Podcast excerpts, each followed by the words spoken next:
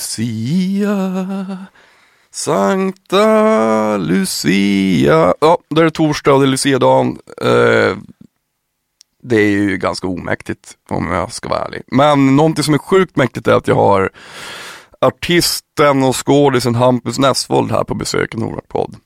Uh, eh, Hampus har ju varit ute på turné med Mia Skäringer uh, nu i höst och uh, till våren så fortsätter med sin egen föreställning som heter Ta det som en man. Ett gäng med gigs ska man göra och eh, det ska ni inte missa. Det ska inte jag i varje fall göra. I varje, jag har svårt att prata idag. Vi pratar om och att No more facts to give, tomheten, att man måste fylla tomheten med någonting också. Ensamtid, flyktingbeteende, tillbaka till tomheten. En fruktansvärd tid in i zonen. En negativ energi. Uh, kom då era jävlar. Fick feeling, du är sämst, jag är Madonna. En symbios med sitt jobb, eh, uh, lever med dåligt samvete, en uh, kreatursförbannelse. Det bästa uttryckssättet, ha tålamod, hitta sitt egna uttryck, psykisk ohälsa, det manliga perspektivet. En liten stad i Småland. Fan, jag, jag gör en fruktansvärd småländsk imitering också. Uh, jag ber så hemskt mycket om ursäkt för det, ni som är från Småland. Jag, jag, jag skäms. Um, Uh, att man kan göra, att jag kan göra något, uh, av, eh, jag kan göra något som kan förändra. Tappa sällan hoppet, sköt två hästar samtidigt, det startar med en själv och att skapa i det tysta. Det är bara några av de få grejerna vi pratar om i detta avsnitt. Uh, ja, följ mig gärna på Instagram, Nordmarkpodd och vill ni med något så mejla till info.nordmarkrecords.com Stort tack till Norrlands Ljus Alkoholfri Ekologisk som är min huvudsponsor och Bonn Magazine som är medieparten. Vi kör!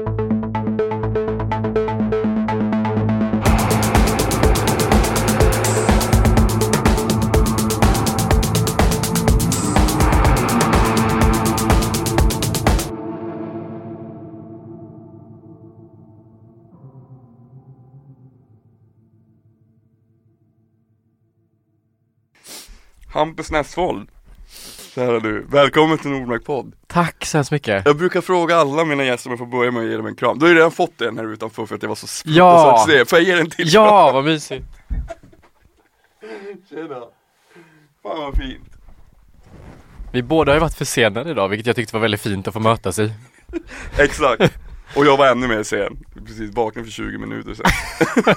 Men ändå sitter du här nu och inspelningen är på, det är imponerande. Ja det är, det är fantastiskt, underbart. Du, um, jag är så himla glad att du, att du, att du kunde vara med och, och fick dig tid att komma, komma hit till Nordmark podd. Hur, hur, du har ju haft en minst sagt hektisk höst. Ja, verkligen. Föreställningen No More Facts to Give med Mia Skäringer. Mm. Det har väl varit skittråkigt antar jag? Ja, alltså helt fantastiskt tråkigt faktiskt. Jag är jätteglad att det är slut, måste jag säga. Äntligen! Nej. Uppträda inför hundratusen pers, det är så, det är så fruktansvärt. ja, det är så jobbigt. Nej, jag är jätteglad. Jag är just nu, jag trodde jag skulle vara ganska ledsen nu. Vi var ju klara i söndag, alltså två dagar sedan eh, efter att vi spelade in det här. Eh, så var vi klara eh, med turnén och jag trodde jag skulle fylla sån här tomheten. Ja. Varför gör man det ofta? Nej jag vet inte och jag hade, var så inställd på att den skulle komma liksom redan liksom sekunden efter man klev av scenen men ändå så är liksom, den har inte kommit än. Nej. Jag vet inte om det är för att jag har en annan turné som väntar men jag känner mig liksom bara så här lycklig. Ja. Att man har fått göra det här stolt över att få vara en liten del av den här extremt stora och viktiga produktionen. Ja. Så jag har liksom inte någon tomhet, jag är bara så här stolt och glad.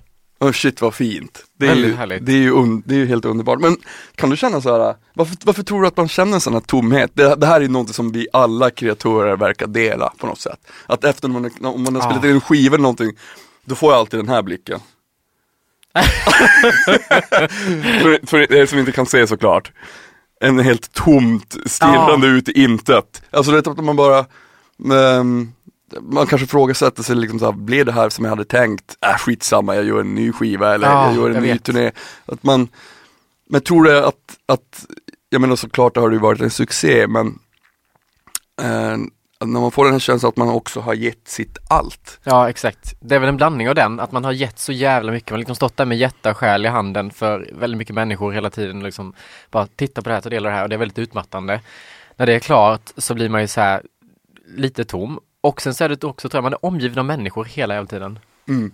Jag tror den grejen är så här också ganska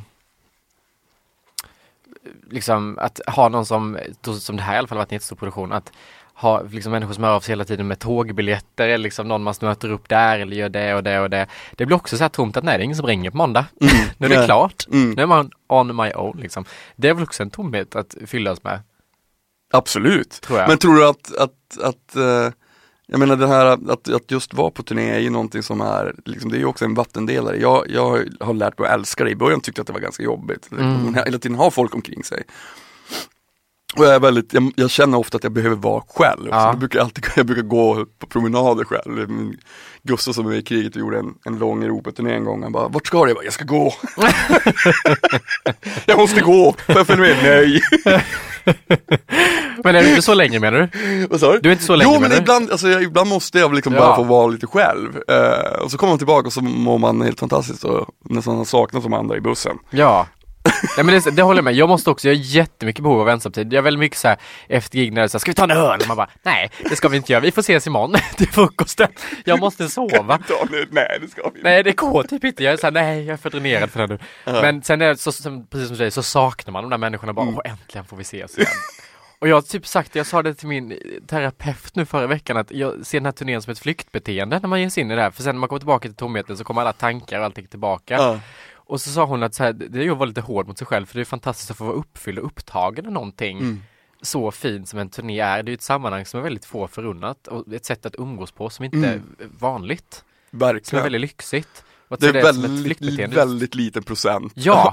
av, män, av, av befolkningen som får uppleva det. Det var som att vara på en ständig klassresa typ. Mm. Som är väldigt, väldigt mysigt. Det tycker jag är väldigt mysigt. Tycker det, är så här, det är väldigt lyxigt. Jag, liksom det här flyktbeteende-tänket runt turné som jag hade, det måste jag nog släppa. Den här Mm. tomheten är något annat. Mm. Vad kan det vara då, tror du? Jag vet inte, man får ju så mycket, bara de här kickarna man får att stå på scen också. Alltså det är en blandning av allting liksom. Mm. Det är ett schizofrent liv, leverne, Ja. som jag brukar säga. Det verkligen. är så liksom, hur mår du innan, alltså en timme innan, innan spelning för mig, då, då, då måste jag vara så här själv. Och det, det är en fruktansvärd tid tycker jag. Jag gillar En timme bara, eller slår det till tidigare för dig? inte. Nej, det timme? är nog ungefär en, alltså, en timme Ja. innan. Då, då blir det så här, då kommer den här blicken fast det är något annat. Måste, och nej, jag måste vara inne i den här zonen. Eh, och få, och ibland när man har så här kompisar som kommer och kollar, Ja. de vill gärna hänga så länge som möjligt innan man har spelat. Vill du hänga med dem innan? Nej jag vill inte det, men de vill, de, fan, de har ingen förståelse, Ah! de har ingen förståelse Nej, gud, jag skulle få panik. Ni måste gå ut härifrån nu. Jag bara, jaha vadå? Jag, bara, jag måste vara själv. Okej. Nej men gud! Förstår inte folk det? Nej, De bara dricka öl till minuten innan det går på ja liksom. men exakt. Det är, det är lite så oftast faktiskt. Men jag tycker också Ni det är vet vilka ni jobbigt. är. Ja men jag, jag kan inte umgås med någon före och jag tycker typ att det är lite jobbigt, det här kanske inte får säga, låter otacksamt. Men jag tycker också det är lite jobbigt att träffa folk efter. För det här att då ska Mm. folk komma fram och, och ofta säga fina saker om det folk man känner liksom, åh vad bra det var eller vad duktig det var. Och, sen, och det där har jag så jävla, då är man, man har liksom gett så mycket att man, vill, man orkar liksom inte säga tack, man Nej. orkar liksom inte vara- hålla upp och ihop det även efter utan man vill bara gå. Men, hur, men vadå, hur, hur känner du ibland då när det kommer folk som säger åh det var helt fantastiskt och så känner du själv att du har haft en ganska dålig dag på jobbet, Ja. för det händer ju också. Det det. Det blir att någon applicerar, då blir man så här, okej, ja, nu är jag rätt sur. Men jag blir ju jätteglad att de tyckte det var fantastiskt. Ja, Men nu applicerar de här känslorna på mig. Ja, och jag vet ju att det var inte fantastiskt. Alltså jag tycker inte att det var och fantastiskt. jag tycker typ att de är falska då. Jag tänker så att, nej era jävlar, ni säger det här bara för att vara snälla nu, fy fan, jag vet hur dåligt det gick där uppe, det Det vet ni i min också. svarta bok. Ja. lite den blir jag, jag blir så här jättebitter. Och så kan jag bli lite så här idoldeltagare, så kommer jag in till juryn, vet du bara, jag har lite ont i halsen men jag ska göra mitt bästa. Och så blir jag lite så som en ursäkt, men bara det här var mitt sämsta gig, alltså förlåt. Det var jättekul att ni tyckte det var bra, men det var så dåligt. förlåt. Jag kan inte alls stå åt mig. Jätteursäktande och liksom fel. Men du, jag tänkte på, på, på när, ni, när ni gjorde den här No More Facts to Give, hur kändes det inför första gigget? Alltså när du visste att det skulle vara så fruktansvärt mycket folk.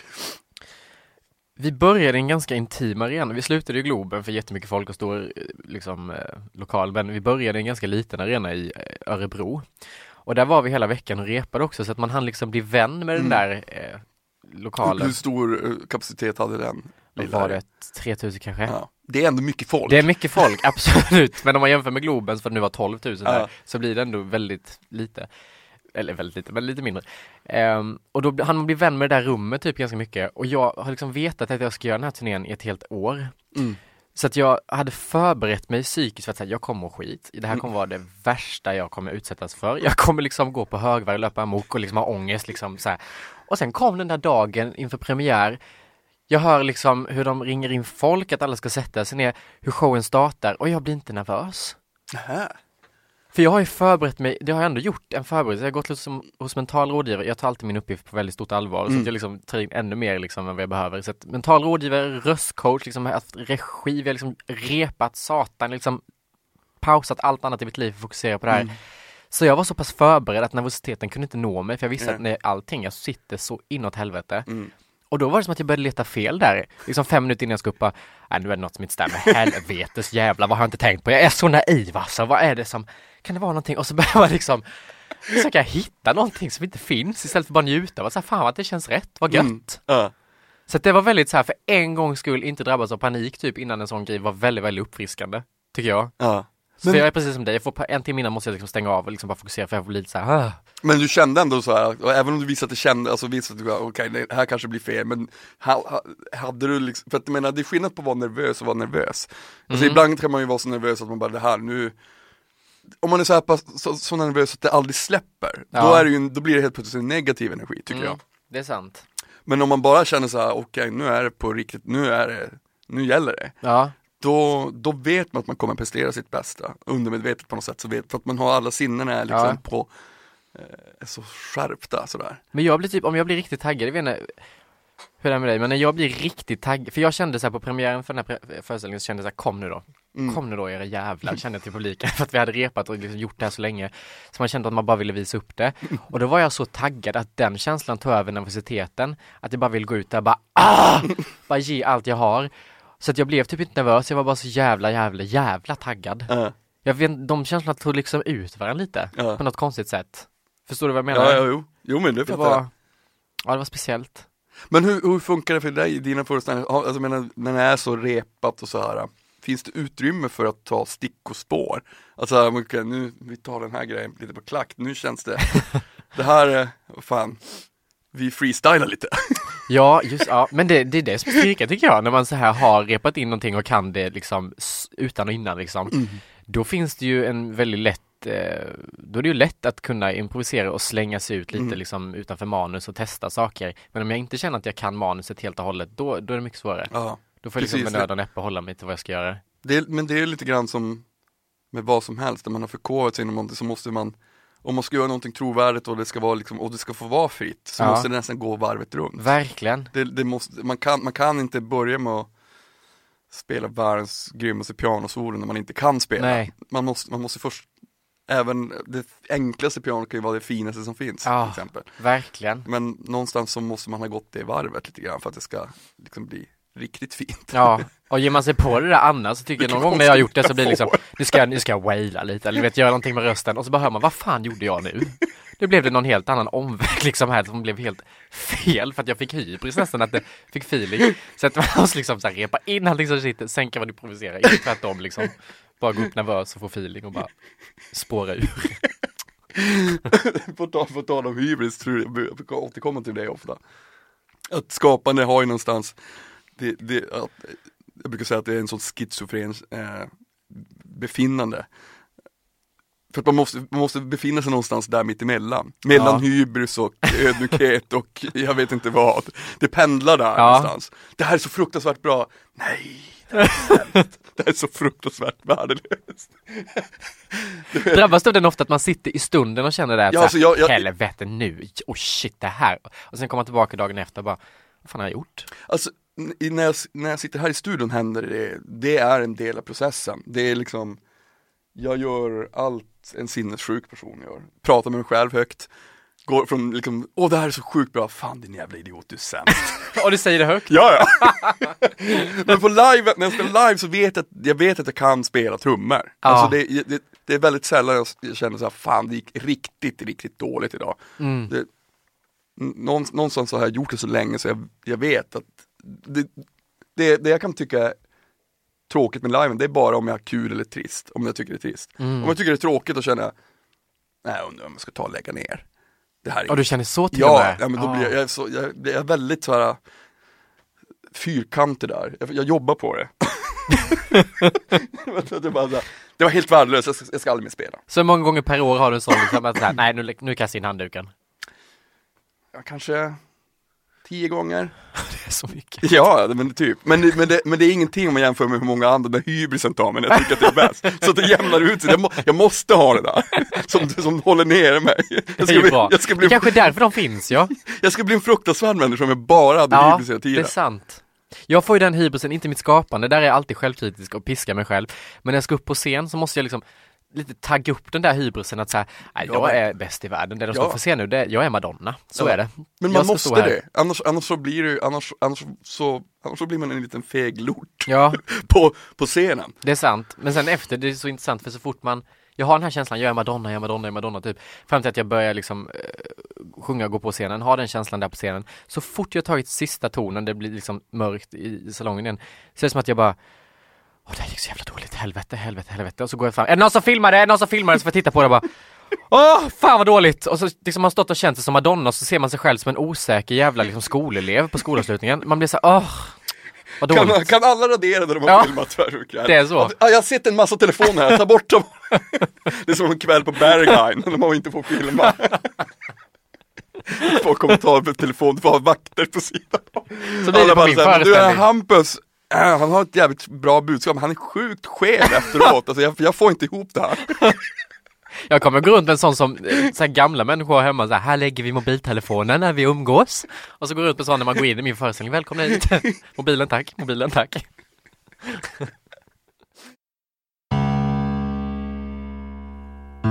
Vänta nu, vänta nu, vad är det mer? Varför är du så fruktansvärt deppig? Sluta hata kul. Lighten up, ta en Norrlands ljus, ekologisk, alkoholfri så kör vi, okej? Okej. Ja, men. Åh. Ja, så ska det se ut. Ja, nu kör vi! Ja, ja, ja. Norrlands ljus är det bästa som finns, dricker helst den varje dag. Norrlands ljus är det bästa som finns, alkoholfri och ekologisk. Det här är så fruktansvärt bra. Vi tar en till och sen säger vi så, okej? Okej. Fantastiskt. Det, när du sa att du, att, du, att du är väldigt, väldigt, väldigt förberedd, jag menar att man, att man ger allting. Mm. Eh, jämse den här förkovringen så är det någonting, den här satsningen så är det ju kanske ibland någonting som går förlorat. Jag tror att man måste, för att det ska bli riktigt bra, för att man också vill uppnå det man vill uppnå, så måste man ibland offra någonting. Mm. Hur är det för dig med det? Känner du ibland så här, ja men okej, nu har jag ju faktiskt, jag har ju lagt ner. Alltså det ligger ju också kanske i, i att tackla nervositeten, men att man, du har lagt ner ett år av liksom din tid för att göra den här föreställningen. Är det någonting som du får offra för, för, att, för, att, för att göra? Eller din musik eller whatever du vet. Ja. Alltså, Nej men jag lever ju i symbios med mitt jobb tänkte jag. Alltså mitt jobb är ju någonstans mitt liv. Mm. För att det är inte, det är inte någonting jag går till sju till, eh, vad jobbar man, 16, 17, Mm. 17? nej men det, ja, det är Och- precis det jag menar. Ja, nej det, så det funkar inte så för mig, sen stänger jag av eller det, då slutar jag stå för det jag står för och brinna för mina uttryck utan jag är ju alltid med det här och jag sitter lördagskvällar liksom om det så är, jag glömmer av att oj nu skulle jag varit där borta för Mm. att jag blev uppslukad av att jag fick feeling för skriva. Eh, och när man är i det så offrar man ganska mycket och jag lever typ ständigt med ett dåligt samvete över eh, saker hela tiden. Antingen Mm. är det så här eh, vänner jag inte hör av mig till som har slutat höra av sig till mig för att de aldrig får respons. Eller så är det att så här, åh, nu har jag inte haft sex på skitlänge. Mm. Och det är så här, har jag längtat efter det? Nej, för att jag har varit upptagen av något annat. Men ändå så kommer det ett dåligt samvete över så här, fan jag har inte legat på jättelänge. Eh, eller så det liksom att, åh, jag har inte varit hemma i min hemstad skitlänge. Alltså det är alltid något så här ständigt dåligt samvete som hänger över mig som en våt filt i det här skapandet och brinnande för mitt jobb. Så man får bara, jag får bara acceptera att leva det så, för att jag gör ju en prioritering med att jag bara jobbar Mm. så mycket som jag gör. Men tror inte du att det är en, en viss personlighet som nästan per automatik hamnar i det jobbträsket? Alltså för, mig, jag tvingar mig själv nu att vara ledig åtminstone en dag. Alltså, En dag. ja men alltså en dag i veckan. Ja, Då gör jag veckan. ingenting. Ja, bra. Alltså, det, det, det Men huvudet har du med dig fortfarande och Ja, tänker jag liksom vet. Ja, men det, är- det är ett problem. Ja. Alltså jag älskar mitt huvud och hatar det. att man aldrig får vara ledig. Nej, det är ju så. Eh, och så fort man får en idé om någonting så, så bara, ja men just det såklart. Eh, så att, men jag, jag tror att det är en, en, en kreatörs förbannelse. Mm. Hur ska man kunna slå av det? Men man måste också, jag tänker Mm. så här, om man har folk som till exempel följer en, som köper det man gör, som kommer på ens liksom föreställningar eller vad den är, då är man också skyldig dem att säga, okej får jag en bra idé, liksom Oavsett om det är på bussen eller på, när jag ska iväg på en fest eller någonting, Mm. då är jag liksom skyldig att här, snappa upp den, skriva ner den, formulera den och inte bara, jag kommer nog ihåg den, eller liksom chansa på att den kommer tillbaka, utan så här, det är ju det här jag livnär mig på, det är det här Mm. Ja. jag gör, då måste jag liksom vara tillgänglig för det typ. Mm. För att jag har en publik som, alltså som jag vill liksom eh, please eller vad man ska säga, eller så här, göra det här för. Mm. Förstår du vad jag menar? Ja, det, ja blir- verkligen. Nej, men det, alltså, och, det ingår ju. och samtal, samtidigt när, jag menar, när du har en föreställning så vet du att folk också har Folk har ju också offrat någonting, alltså hur klass Ja. den låter, de har köpt en biljett Och tag, och tid och tagit sig dit. Ja, vissa åker ju för fan Mm. flera timmar också liksom till en annan stad, gör en helg eller någonting. Alltså det där är jag så jävla tacksam för, för så att liksom, och det här jobbet är så här, man snackar om tacksamhet hela tiden, tacksam har jag slutat vara tycker jag. Men det är ändå så här, jag är tacksam för min publik snarare. Mm. Och det är så här, den tar man inte för givet och då vill liksom alla idéer som kommer och poppar det är liksom lite priset man får betala, att huvudet alltid är med en, att man aldrig är ledig, att man aldrig kan stänga av. Mm. Det, det ger mig mer än vad det egentligen tar i slutändan tror jag, Mm. faktiskt. Det finns ju något vackert i det också, att man är så hängiven sitt jobb, alltså vara hängiven någonting så pass mycket som man är, det man gör, det är ju, det är ju så fint. Tänk Ja, att det är ju som man underbart. hatar och gå till liksom alla dagar i veckan. Mm. Ja men det, jag, jag, tycker det är så, jag tycker det är så härligt för att det finns en så här Jag pratar med så många om det och just den här att, att, att, känns att, att man offrar någonting känns för många väldigt negativt. Mm. Men för mig är det inte det. För mig betyder det att, det, att man Alltså att det måste offras någonting, tid. Ja, Ibland så kanske man inte kan träffa sina polare nej. eller kompisar. Det är samma sak. Polare eller kompisar då så att vi vet vad vi pratar om. Det är samma sak. Nej men du vet att, att, att och jag, jag vet inte, i, i, i det självuppoffrande så kan det också, hur emo det än låter, finnas någonting väldigt fint tycker jag. För att Verkligen. man måste som sagt, man måste det, det måste satsas någonting för att det ska kännas någonting. Man får ju bara inte bli bitter för det tror jag att man så här. När det inte funkar. nej exakt, det hade inte funkat. Alltså jag har offrat hela mitt liv. Och det är ingen som bryr sig. ja, men Och jag inte heller små, så här, småländska där, hör du? också lite här blandning av norrländska liksom, båda tonen med småländskan. Jättespeciellt. Ja, det blir nästa karaktär i Astrid Lindgren-filmen. Någon slags hård körsmaja. Nej men jag tror att man får inte heller bli bitter på att så här, ja nu har jag, jag har gett mig här mitt jobb, Mm. prioriterat bort det här och sen när man väl vill vara med det andra som man har prioriterat bort så finns det inte där. Då får man lite så här stå för vad man har valt också tror jag. Ja, såklart. och liksom acceptera det. Och tänka att nej men det var så här jag valde att göra. Mm. Men jag försöker ändå få ihop, jag är inte riktigt där än att jag är förenad med det själv. Nu sitter jag och verkar jättehögfärdig här på att man måste prioritera och välja. Men jag liksom vet att man har 24 timmar, Mm. 100% att fördela liksom på saker och jag kanske fördelar jobbet med 80% Mm. och har 5% kvar till vänner. Mm. Men då vill jag liksom ändå ha 80% till vänner också. Mm. Och så vidare till alla delar i mitt liv. Så att till slut blir man liksom ett dygn på 24 timmar 360% man ska räcka till och liksom utmattad när man ska sova. Så att jag försöker liksom förenas med att göra så aktiva val, att faktiskt välja bort någonting och att vara okej med det. Att nu, nu gjorde jag så här. Brukar, brukar, du, brukar du tänka, sä- säga till dig själv då, Hampus, du skulle bara ha och ha och ha och ha. Nej men det är så att man vill finnas till tror jag. Man vill ge och man vill ge. Men vadå, är du en, jag, jag är själv så här, när jag har för mycket att göra, alltså jag blir en sån, eh, jag blir en sån bangare, alltså jag, Ja just det. jag, jag blir så otroligt flaky. Och nu, mina kompisar vet det lite grann. Jag, jag, jag försöker bli bättre på det också. Men det är så att man bara, ja men vi ses då och sen när, det kom, när den dagen kommer, det bara, "Nej, alltså jag är ledsen, jag kan inte. Nej, jag, det har skitit ner sig. Jag måste göra, jobba liksom. Bara okej. Och det där är jag. Vad kul du är. Alltså du vet. Det där är så jag också och att mina vänner säger nu också om vi säger så här, ja men vi ses nästa fredag då kan jag säga. Och de bara, ja vi får se. Och jag bara, nej vadå vi ses, vi ses nästa fredag? Ja vi får se hur det blir. Mm. Jag bara, nej vi ses ju nästa fredag. Ja man vet ju aldrig med dig. Och hela min familj också, det är så opålitligt, vi får se om det blir när du kommer upp till, om du kommer hem igen, vi vet ju inte det. Kommer hem till jul, nej det vet vi ju inte, du är så opålitlig, vi kan ju alla ändras hela tiden. Så att man är liksom, jag kan inte heller bestämma men jag vill så gärna, jag vill komma dit, men så vet jag också att när det närmar sig, det kommer inte gå. Det var faktiskt en sån grej som jag ska, efter att vi är klara här, ska jag ringa ett sånt samtal faktiskt. Du på söndag, det går inte. jag har kört ihop sig för mig. Och det har jag våndats för, jag vet inte om det här i tre dagar, men jag har inte gjort det där samtalet för det är så jävla jobbigt. Ja det är skitjobbigt, man känner sig så fruktansvärt värdelös efter Ja. som kommer. Men samtidigt så, så samtidigt så måste man väl få vara, man måste, så, så, måste, det, så måste det få vara helt enkelt. De, de köper det ändå, säger vi.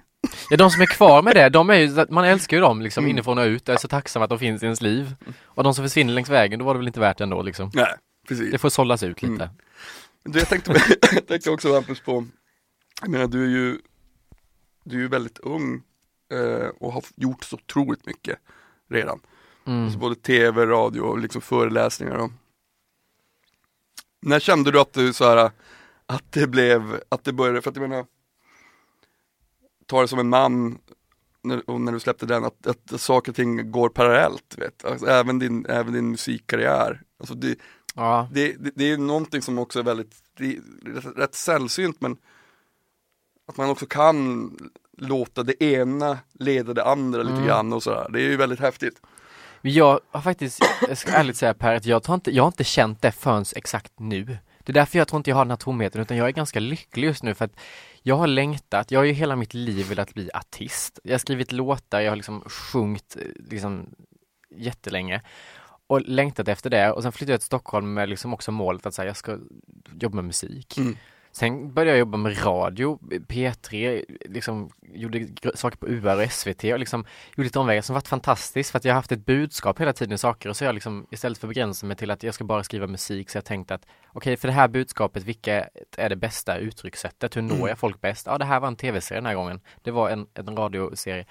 Eh, och så har det varit jättekul att få göra det men jag har så längtat efter att så här, scenen, Mm. att få stå på scen och inte som föreläsare, jag hatar att föreläsa egentligen. Eh, Men att få stå där och agera, sjunga, få ihop alla mina uttryck, humor, allvar, budskap. Mm. Och när man äntligen nu får göra det och få bekräftelse för att säga fan vad duktig du är på scen, fan vilken sångröst du har, vilken närvaro du har, vilket det här det, du vet, det är bara himmelriket för mig att inte få det här. Det är jättefint när folk också säger du är så bra i radio, du är så bra på det här, på att skriva, vad den är. Men när man, när inte det är det man egentligen vill syssla med, utan Nej. det jag vill syssla med är scenen, sjunga, agera och man får bekräftelse på det nu efter de här åren av sliten och att omvägarna man har tagit. Så är det bara så här, jag kan typ börja gråta av så här Mm. tacksamhet och glädje Mm. över den grejen. Det är jag just nu, jag är så rofylld, jag är så tillfreds med att så här, det har gått Mm. hittills, att liksom det, allting jag har gjort har liksom fört mig hit, det är nu jag har sagt nej till så här, alla programledarförfrågningar, jag har sagt nej till sådana typ av jobb för att jag vill verkligen säga, jag är skådespelare, jag är artist, jag är skrivande. Mm. Det är det jag ska göra och nu får jag möjlighet att göra det på scen för människor. Jag får möjlighet att skriva liksom låtar, alltså jag får liksom jag får göra det och det gör mig så, jag är så jävla lycklig. Mm. Ja, det är så jävla provocerande att säga det, men jag är så jävla lycklig just nu. Idag, sen imorgon kanske det är annorlunda, men idag är jag lycklig. Helvete det- så lyckligt och gott. Skål kaffe för det. Skål på det! Ja men det är ju fantastiskt, men, alltså, men samtidigt, jag tycker det är någonting också som är så väldigt fint att man När du vet att det har tagit så lång tid, du har, det har Det är tillbaka till det vi snackade om innan, att det, det har, du har låtit det ta tid för du har vetat vad du vill göra Mm. Det, det tar ju en, en del, tar det ju ett helt liv för Ja, Alltså du vet, det är så himla Men när man vet att det här är det jag gör, vill göra och jag är beredd att kämpa för det mm. jag menar, hur man än vrider och vänder på det så är det ju så det måste vara. verkligen. Och att det är så här, det kommer, jag tar inte det här, att liksom, det är inte så att jag menar att nu sitter jag i en säker båt, jag kommer kunna jobba med det här livet ut, jag har min publik, alltså liksom, det är inte så jag menar. Men just nu så har jag ändå fått känna att så här, det jag vill göra, Mm. det får jag bekräftelse på att jag kan. Och även om jag tappar det imorgon och går ner mig totalt ner i källaren och jobbar, så vet jag att jag någon gång varit där och jag kan komma tillbaka Mm. dit med mitt hårda arbete utifrån mig själv, för det är bara jag som har tagit mig dit jag är. Mm. Och den styrkan eh, kan jag hitta så mycket självförtroende i liksom, Mm. och den vetskapen. Och det är väldigt, väldigt gött att bara Mm. få känna att man varit där en gång och liksom fått känna vittringen på det. Eh, Oavsett vad det verkar sen liksom. Men, också, men också just att, den här, att, att känna sig själv, att veta så här, men det här, det här uttrycket är, det är mitt. Ja. Och det är någonting som, som jag har behövt ta mig till. Mm. Eh, det, det, det är också, jag, det är en, en tjej som har mejlat mig och skickat massa musik, hon är ung, 17 år är hon. Ah. Och hon bara så här, men ja, kan du, kan du, jag, jag vill gärna ha din input och så sa jag bara, hon sjunger helt fantastiskt. Men jag, jag är inte den som ska ge dig den. Du, Nej. du, du har den själv. Du kommer, du kommer det, är bara, det enda du ska göra är bara jobba hårt och liksom jobba med folk du vill jobba med. Men framförallt bara tro på dig själv så kommer det bli, det kommer det gå hur bra som helst. Eh, Och det är där är det svåraste. det är det så, för det, det kräver att man måste, man måste, jobb, man måste gå igenom vissa barriärer själv Mm. eh, och, och, och jobba med det. Det är, så här, jag kan, alltså det är som jag ska säga, Hampus, jag gillar dig. Men jag tycker att den där delen där, det är inte riktigt bra. Nej, Alltså, bara, ja men det är ju jag. Ja men det är inte bra. Nej. Och det, det är så vanligt den inställningen tror jag. Mm. Alltså att, att folk ska liksom styra, alltså att få coaching eller liksom att någon, att någon hjälper en, det är ju fantastiskt. Det Mm. behöver man också. Men ibland är det att, att jag tror att vissa män, alltså man eh, styrs in på fel stigar. Ja, för folk förstår ju inte alltid ens egen grej eller liksom ens eget Nej, uttryck och man har precis. inte samma smak och tycke. Alltså, det är lättare att tappa sin egen stil tror jag om man gör sådär. Jag har varit igenom, exakt som hon 17-åringen som mejlade dig. Mm.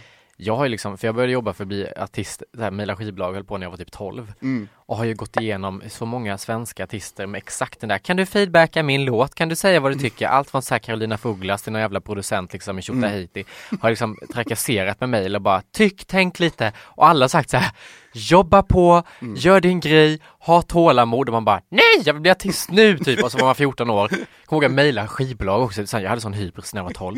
Mejla skivbolag bara hej, här har ni en demo på när jag sjunger, jag vet att det är jättebra, jag, ni kan signa mig men jag ska konfirmera mig nästa år så att det får bli efter det för då har jag tid och slå igenom och bara, nej det funkar inte så lilla gubben. Det var liksom, den hybrisen kan jag dock sakna, det självförtroende. Men, men man är så här, det tar ju sin tid, alltså man måste igenom allt det där och mejla de här människorna och liksom hela tiden jobba på för att hitta sitt, sitt uttryck, det tar ju tid. Ja, Och hitta det. vad är, det, vad är det jag vill säga också. Mm. Vissa vill bara sjunga, eller vissa liksom vill ha en plats men man tar den utan att ha någonting att berätta. Mm. Och det tycker jag nästan är viktigare, vad vill jag, vad vill jag säga? Mm. Hittar man det så kan man liksom hitta rätt form för det där sen och försöka knåda med det där och då blir man så mycket mer eh, vad kan man säga, alltså oberoende av andras åsikter för det är så här, Mm. men det här jag vill säga, du kan inte tycka om vad jag vill säga. Ja. Det här är viktigt för mig. Mm. Hittar man bara det så har man liksom bara där någonting väldigt starkt att jobba på med. Men tror du inte att, alltså, att det är vanligt för unga artister och liksom, eh, jag menar även skådisar och allting, att man, att man vill, man vill man vill tillhöra någonting kanske inom det som man tror också att man för att man vet ingenting om branschen i en viss ålder, så man, man tror att men så här ska det vara och jag vill vara en del av det. Men, men man har inte hunnit liksom hitta sig själv heller. Det är så lätt att Mm. man hamnar helt snett, du vet, alltså kreativt. Man så här, Verkligen. men okej, men det här var ju kanske inte direkt det jag ville. Så att det, det, jag tror att man, må, man måste ju vara, man måste bara låta sig, man måste, man måste lära sig känna sig själv. Men det tycker jag många i, i, i branschen också etablerade Mm. kan jag tycka, Ja. nu ska inte jag sitta och tycka om andra, men jag kan tycka att man märker på väldigt många, nästan mer nu tycker jag, än vad jag gjort tidigare, när någon jobbar lite utifrån och in, man tar upp Mm. fingret, bara vad blåser vinden? Okej, det var det här man skulle göra och så hör man att så här, fast det här har inte du skrivit för att det här är en erfarenhet du vill sätta ord på, det Mm. här är ett budskap du vill nå ut med, det här vill, liksom, vill du säga, utan nu gör du någonting som du tror kommer gå hem, Mm. som du tycker, liksom märker funkar för någon annan, då tar du efter den grejen Mm. och gör det. Och det tycker jag att det synar man, både Mm. andra kreatörer och folk liksom Ja. som ska höra det, synar det ganska fort när Mm. det inte kommer inifrån och ut utan tvärtom liksom. Ehm, så jag tror att det där är en ängslighet i, Mm. i folk i branschen och en, en liksom längtan från folk som är unga kanske att säga okej jag såg att den här artisten gjorde så, då ska jag göra likadant istället för att börja just inifrån Mm.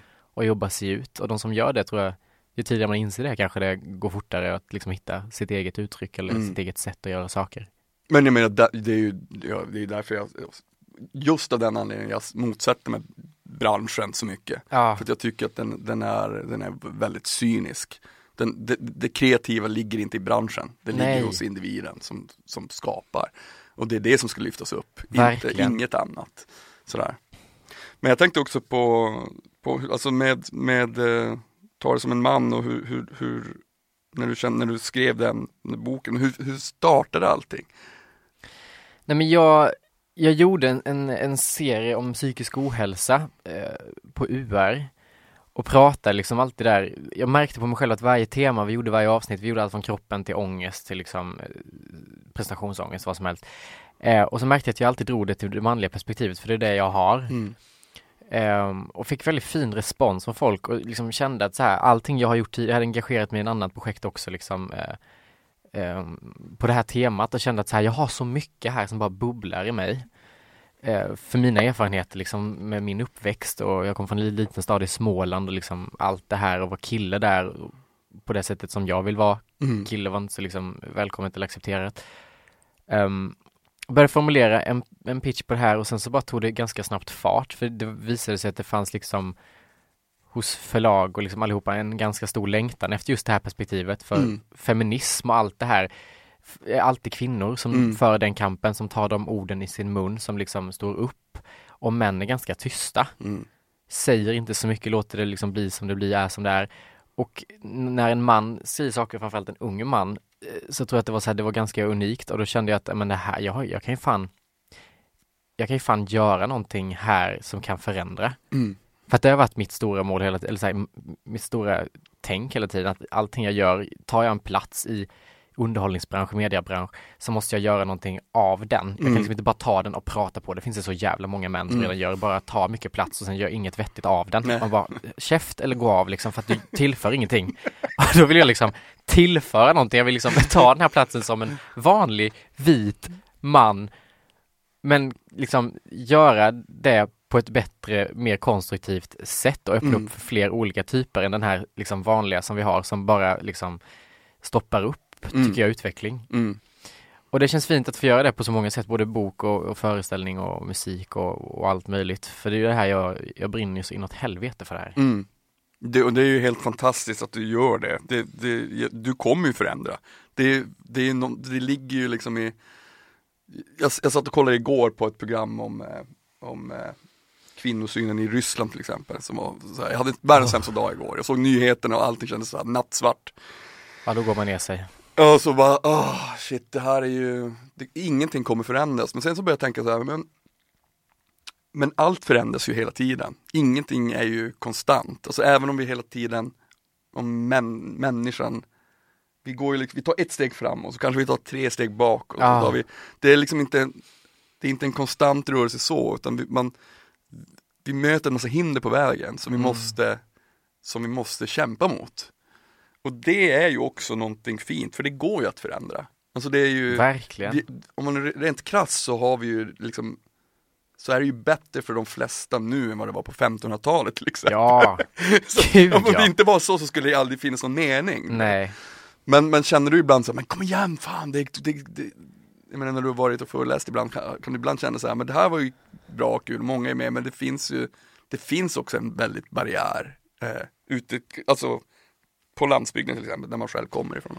Jo, alltså jag tappar sällan hoppet nu för jag tycker det finns så jävla mycket hopp för alla de här eh, killarna till exempel som, som jag vill liksom påverka mest liksom Mm. antingen ge vatten till deras kvarn, säger man så? Vatten på kvarn eller vatten? Vatten, ja, Jag kan, så här uttrycker jag är liksom det igår sa jag så här jag skulle säga två flugor i en smäll och så har jag sköt två hästar samtidigt.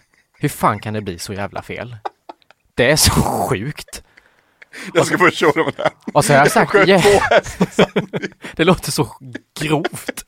Och så har jag också sagt väldigt länge, det var någon som rättade mig också för typ två veckor sedan, har jag gått runt och sagt så här, där drar jag foten och jag sätter, nej, jo där drar jag foten och jag sätter ner gränsen. Liksom helt kastat om de två också, utan att någon säger någonting, går man runt liksom och låter helt. Nej, det är inte min grej. Men eh, de här killarna som jag vill liksom nå ut till, de tycker jag man märker, även om de i ett rum där jag pratar, till exempel inbjudna föreläsare och de kan sitta och eh, liksom sucka, sitta med armarna i kors och liksom visa sitt missnöje, kanske gå ut till och med störa mig liksom mitt i. Så kommer det ändå efter ett tag liksom att de sjunker ner i stolen, tittar jätteintensivt, det är knäpptyst i lokalen. Eller att de liksom går ut därifrån, är skitstökiga och sen skickar ett meddelande till mig på Instagram på kvällen att de hade velat gå fram, att de hade så många tankar de ville bolla men att de inte kunde för att de var med sina killkompisar. Och i det finns det hopp att det är ju ett jävla skådespel alltihop, ett jävla påhitt den här manligheten. Där inne finns det en liten, liten, liten sårbar, ängslig pojke Mm. som ingen tillåts visa och när man vet att den finns i varje människa så tycker jag att det finns ett hopp att bara locka fram. För det är inte så att någon föds till en våldtäktsman, att vissa Nej. hopp, alltså, hopplösa fall, utan det är någonting som skapas. Mm. Och i det tycker jag det finns en, liksom, det finns ett hopp där. Mm. Att det finns i alla, liksom. Och att man blir så uppfylld när man träffar män och liksom andra människor som är så, inte på det här stereotypa sättet, typ när vi träffas nu, du och jag, och bara kan, kan liksom kramas, det är så här prestigelöst, liksom varmt. Det blir också en, ett hopp i mig, typ. Har, du, har du varit med om den här den. Den här. Ja, gud ja. Gud ja. Den, en sån stel kram där man liksom håller avstånd, så här liksom, vi ska inte nudda könet utan nu håller vi en meters avstånd här, vi lutar oss framåt. Den har man varit med om. Så, som ett där, som Ja. Också den här ryggdunksgrejen är väl vanligast, liksom de här tre ryggdunkarna liksom. Jag vet inte vad de, om de ska stå för lite så här, inte gay, eller vad liksom det man vill symbolisera liksom. Jag kan närma mig dig nu men jag är inte homosexuell. Få ingen vibb liksom av mig här nu utan jag vill bara visa liksom Det är så jävla skevt. Man bara, kan du krama mig utan att slå mig samtidigt? Så är det jättemysigt. Men det är ju någon sån rädsla i liksom män men den här skådespelet, liksom fasaden, muren som hålls upp som man bara Mm. riv dem, ta bort dem, kom nära för fan. Och det är väldigt, jag tycker det är hoppfullt att kämpa för. Jag tycker man märker förändring nu i samhället Mm. också på alla olika Men fronter. jag tycker, jag, jag märker ju det, alltså när, när, när jag tänker på min, min, min systers barn, eh, de är ju 18 och 20 liksom. Och jag har ju följt dem i hela deras liv. Ja, Vilken stor, alltså bara den generationen om jag jämför med min, vilken stor skillnad det är. mm, Upplever jag det som i varje fall. Men sen så, sen så börjar jag tänka så här, hmm, men är det bara för att jag Ja det är min syrra, hon är världens bästa människa, hon är typ min idol och min, som Mm. för mig när jag var liten och min mormor liksom, jag har alltid haft kvinnliga förebilder mm, och då, då tänker jag men det här är bara för att jag tror att själv att världen är så, men det kanske inte är så. Och så sen när man kommer utanför den så, så finns det en sorg, för man bara, men fan vad folk är elaka. Alltså måste, måste, måste det, vad är det inom människan som gör att vi är så fruktansvärt dåliga? Alltså vi är fantastiska, vi kan göra jättefina grejer. ja, Men vi har, det finns den här, den här dualismen av liksom pur jävla evilness i, inbyggt i oss på något jävla Mm. sjukt sätt. Som man måste försöka stävja och få bort. Alltså, den här patriarkala strukturen som finns inom allting som är liksom överordnad, religion, alltså listan kan göras hur lång som helst. Och på något sätt så måste man ju jag tror ju också, alltså vi blir ju bättre och bättre och bättre men, men Men du har stått still väldigt länge. Alltså Mm. vissa börjar ju hemma. Om Din syster, om hon är en fantastisk människa som har liksom eh, fostrat dina syster, liksom barn, så, så blir de liksom bra människor. Men alla har inte det hemifrån till exempel, utan, eller medvetet tänk liksom. Och i samhället och skolan och överallt annars så har man ju fel fokus hela Mm. tiden. Det är att man, man låter ju män och killar härja. mm, Och istället så ska man anpassa till exempel då kvinnor hela tiden Mm. med så här boys will be boys, det killar, han är kär i dig egentligen eller liksom, ja du får inte gå hem när det är mörkt liksom. Man tar Mm. alltid den änden liksom att så här, kvinnor får ta liksom ansvar av mäns liksom eh, ageranden och eh, sviniga beteenden. mm, Istället för att faktiskt rikta fokus till att så här, okej du som kille, skärp dig, sitt och håll käft. Mm. Eller så här, ha snoppis i byxorna, för fan Mm. lär dig, hantera dig själv. mm, Och den grejen har man liksom inte, det är nu man håller på att ställa om det där fokuset, Mm. upplever jag. mm, Och det är där förändring kan ske, tror jag, att man liksom går till roten och liksom det som är problem i vårt samhälle, stora problem, och det är ju män. mm, ja så är det. Alla män Ja, så är är det. problemet. Det är det, det är liksom, det är bara att tugga i sig Ja, för män. Att det är liksom, det i, i hela världen, hela världens Verkligen. problem är så. Jag, jag jobbade som vikarie för massa år sedan och då, jag, då, jag tänkte på det då, jag bara, för jag tänkte så här att det här, det är inte som när jag var liten, det, det har hänt någonting. mm. Men det hade hänt väldigt lite, ja. otroligt lite, det var väldigt så här på rasten skulle killarna spela bara med killar i landhockey eller innebandy liksom. ja man skriker jävla bög som skällsord liksom i skolkorridorerna och Mm. liksom håller på och eh, skrålar högt och håller, alltså hård jargong och hävdar sig hela tiden. Och det är också ett problem att alla tror att vi har kommit, nu är det ju 2018, vi har väl kommit längre än så. Man bara, nej, så länge ingen jobbar med de här frågorna så hur fan ska vi utvecklas? Nej. Det går ju inte. Precis. Han, är koll, han vet nu hur länge människan har funnits. Alltså några, några år i det här sammanhanget är inte länge. Nej, Det kommer, om vi ska liksom hin- hinna förändra någon så måste vi börja jobba nu. Ja. Och att alla vuxna är sådär nästan liksom att så här, ja vi borde kommit längre, att det inte händer någonting. Man bara, nej men om inte ni vuxna tar ansvar för att det ska hända någonting, hur fan ska unga kunna göra det? De är barn. Mm. Folk som går i skolan är också det, att man alltid lägger det på den unga generationen, det är jag ganska trött på. Mm. Att så här, unga måste förändra, det de som är framtiden, våra unga killar, fan hur de som ska lära sig redan i skolan och bla bla bla. Man bara, nej det är mycket bättre att de analfabeta papporna med liksom så här homofobiska tankar och rasistiska åsikter, att de lär sig, ändrar sig, lär sina söner, Mm. Än att man ska börja i den unga generationen. Mm. För att om det kommer uppifrån, liksom, det vet man ju själv, man gör som liksom ens föräldrar eller vuxna gör, man ser upp till liksom dem. Kan den här generationen lära sig ta ansvar och lära de unga så är det mycket lättare än om man ska liksom tro att de unga ska födas liksom och få det i bröstmjölken typ, att Mm. ha bra åsikter och vara vettiga människor som inte våldtar eller liksom Mm. se allas lika värde och rättigheter. Alltså, det funkar inte så. Nej. Så vuxna måste bli bättre på att ta ansvar själva tycker jag. Mm. Ja men någonstans, alltså det är, det är ju den här klassiska, det, det start, för alla människor så startar ju med en själv. Man Verkligen. måste, det, det, det, det är där förändringen måste göras. Mm. Men kände du när du, för att, du kom, du, du born and raised i Värnamo. Ja. Eller, ja. Att, fanns det något här när du Hade du den här samtal med din familj? Jag vet inte hur nära du står din familj, men du bara, men nu, alltså jag har tänkt på det här och nu jävlar får det vara nog.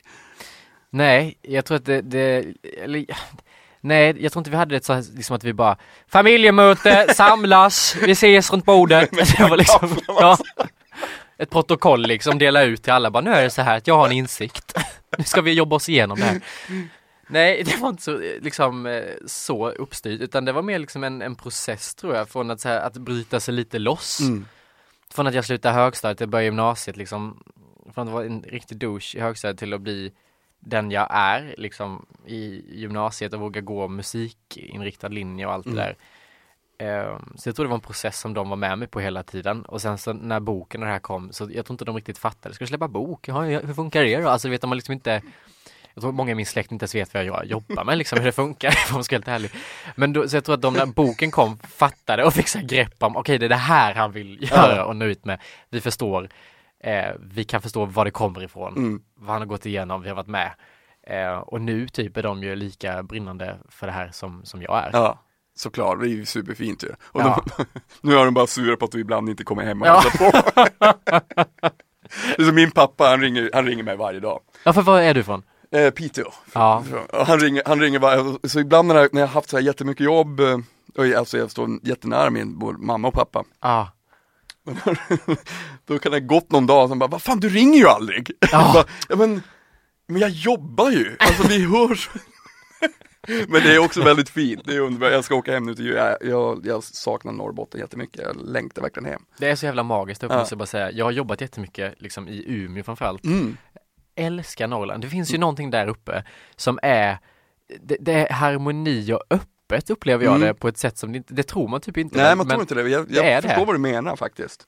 Jag har, jag har en teori, jag, jag, jag, jag tycker att Småland och Norrbotten, Norrland är ganska likt på ett sätt. Va? Ja, alltså inte, inte så här, alltså no, Småland är mycket mer instängt. Ja, Men det är liksom, det, det finns en del av mentaliteten som är ganska, eh, som, som är väldigt, jag vet inte, det, det, jag har svårt att sätta exakt finger på vad det är som liknar det, men det är någonting som jag, bara, det, Småland är som Norrland, men bara att det är kompakt och liksom, att det liksom slukar Ja, en på något sätt. jag här. tycker inte energin är samma. Jag tycker Småland, nu ska jag inte tala ner mitt eget landskap här, men det känns som att om man skulle börja prata med någon främmande liksom i, i Norrbotten liksom, eller liksom där uppe och fråga så här typ, ja när går bussen? Så hade de liksom så här, ja den går om fem minuter eller vad trevligt, Hur, vad ska du då? Alltså då kan liksom ett samtal och mysigt, skitdåligt små, eh, norrländska. Men gör man det i Småland liksom, när går bussen? Så är det så här, ja det får du väl kolla upp själv, du kan inte fråga mig, stå här, oh, men fan är du? Du kan inte prata med mig, okända människa, usch onödigt. Du vet det blir så här man bara, man känner sig dum. Det är liksom, man är lite mer blygsam och i sin egen värld i Småland på ett sätt som är så här, ja. Samma sak i Stockholm är det så också, du kan ju inte prata med någon här upplever jag. Direkt liksom. Nej, nej, nej. Alltså vem är du egentligen? Usch, backa. Alltså, åh. Och det tycker jag är härligt i Norrland, det är liksom, man skiter lite i det lite öppnare, lite mer familjärt typ. Mm. Ja men det är det faktiskt. Man, man, man tror så här att, att, att, eh, att Norrland är att ingen att alla är otroligt instängda sådär, men det är, det är inte sant, det är bara att det, allting går väldigt långsamt. Ja, Det finns en slags och det chillar man i, Ja. jag. Precis. Man gör ingenting i onödan så. Men jag tänkte också på, på när det kommer till din egen eh, inspiration och kritik, Va- vart hämtar du den ifrån? Allt i, runt om mig. Mm. Alltså jag snappar upp saker eh, och s- att liksom mobilanteckningar, eh, röstinspelningar. Liksom, det kan vara att någon eh, ser jävligt kul ut på bussen, liksom. eh, att någon säger någonting i min omgivning som bara, det där var ganska roligt. Eh, skriver ner eller att jag eh, mår dåligt hemma eller liksom att jag hör om en nyhet. Alltså det kan vara precis vad som helst. Jag har liksom inte en person som jag bara, och den här människan inspirerar mig så mycket, det här är min största idol. Utan det är mer liksom iakttagelser av någon slags verklighet som Mm. pågår hela tiden. Jag tycker Det är väldigt fint och, och för det, det är lite som så här att man när man hämtar inspiration så, visst, så, så såklart så blir- kan man bli, liksom, få inspiration av andra människor. Mm. Men när man också blickar inåt, så Mm. här, att det, den, den kommer den, är, den kommer härifrån liksom. Och det är nästan läskigare. Mm. Alltså det är ju mycket, mycket svårare att tillåta sig att göra det och sätta ord på det. Men det är ju det som blir så starkt sen när man väl lyckas med det. Men sen har jag också vissa människor, Mia som jag jobbar med nu med Skäringer har ju varit min, en av mina största liksom, inspirationer väldigt, väldigt länge. Eh, När jag skrivit boken så var det liksom hennes liksom, sätt att berätta saker som jag hade med mig hela tiden. Ehm, och, och just därför känns det också så stort att få vara med på hennes turné och att hon regisserar min egen föreställning. Mm. Ehm, väldigt, väldigt mäktigt och det har inspirerat mig ännu mer liksom Mm. och gjort att jag liksom känner mig ännu säkrare på att jag är på rätt spår och ska göra det här och liksom på det här sättet och på det här uttryckssättet. Ehm, så det är väldigt häftigt. Och, så man har ju vissa sådana guldkorn också. Mm. Och möten, bara en sån här grej som Mm. vårt möte nu kan liksom inspirera mig en hel eftermiddag här att jag kommer sitta liksom och kanske känna, åh nu vill jag skapa. Mm. Och så kanske jag inte riktigt vet vad jag vill skapa, men jag vill skapa. Och så kanske det slutar med att det blir kladdkaka, men alltså att det ändå finns liksom en, en skaparlust, det är fint. Utifrån något litet. Det är härligt. fantastiskt. Ja, Men du, och nu ska du turnera som sagt hela, hela nästa år i princip. mm. Du har lagt undan hela, hela, hela kalenderåret för, för eh, turné. ja fy fan. Kommer det någon ny, något nytt album eller ny musik också? 2019? Ja, alltså jag försöker vara lite, jag har faktiskt ett samarbete just nu som jag är så jävla lycklig över. Som jag inte vågar säga någonting om. Jag håller det så eh, ömtåligt i Mm. silkesvantar just nu. Vi skapar lite i det tysta och så hoppas jag att kunna liksom släppa någonting nästa år Mm. innan sommar kanske. Mm. Så får vi se. Och det är något helt annat än vi har gjort. Jag tycker att för musiken har varit det svåraste att hitta mitt uttryckssätt. Jag kan skriva jättemycket texter på svenska, både i boken, i min föreställningsmanus eller till min Instagram eller vad som helst. Mm. Men det är någonting när jag ska skriva låttexter, det bara låser sig. Mm. Jag vågar liksom inte vara sann mot insidan då, utan jag försöker fastna i det här att det ska vara coola lines, att det ska vara Mm. liksom ditten och datten. Eh, och nu har jag hittat en person som lockar fram det där i mig på svenska. Mhm. Som jag hoppas att det här kan bli någonting väldigt, väldigt fint. Ehm, Shit vad spännande. Ja, jag vågar inte säga mer, men jag är väldigt glad för det här och jag tror att det här kan bli, det här kommer bli jag tror det utan att jinxa någonting, peppa peppa ta i trä säger jag bara, slå i här, så tror jag att det kommer bli väldigt fint. Det kommer det säkert. Ja, Hampus Nessvold, tack för att du ville vara med i Nordmark-podd. det var en ära. Nu Klara, nu ska du få en till kram. Vad mysigt! Fan vad mysigt. Tack! Kul att vara här. Stort tack till dig Hampus Nessvold, fan vad fin du är. Ehm, Ja, that's about it. Nästa vecka har jag Petter här på besök. Vi hörs.